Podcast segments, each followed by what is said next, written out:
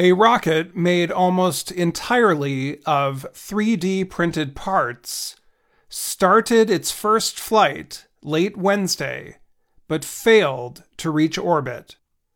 The 33 meter long rocket, called Terran 1, took off from Cape Canaveral, Florida. The startup company, Relativity Space, created 85% of the rocket using 3D printing technology. Most parts came from the company's large printing center in Long Beach, California. Terran 1 took off successfully and stayed in the air for three minutes. The first stage, or lower part of the rocket, launched and separated as planned. The upper stage, however, appeared to ignite and then shut down, sending it crashing into the Atlantic Ocean.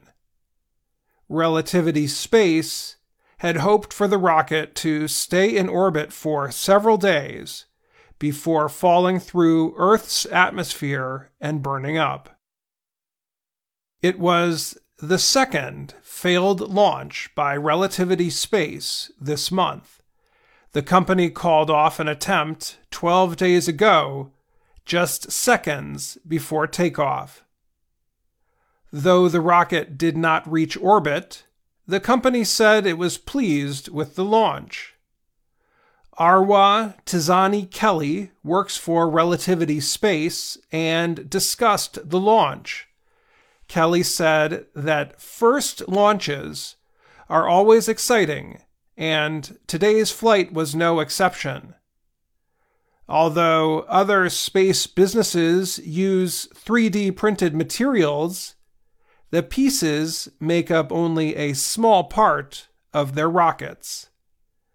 Relativity Space was founded in 2015 by two young engineers the company said it is working to develop larger versions of the rocket that will have even more 3D printed material.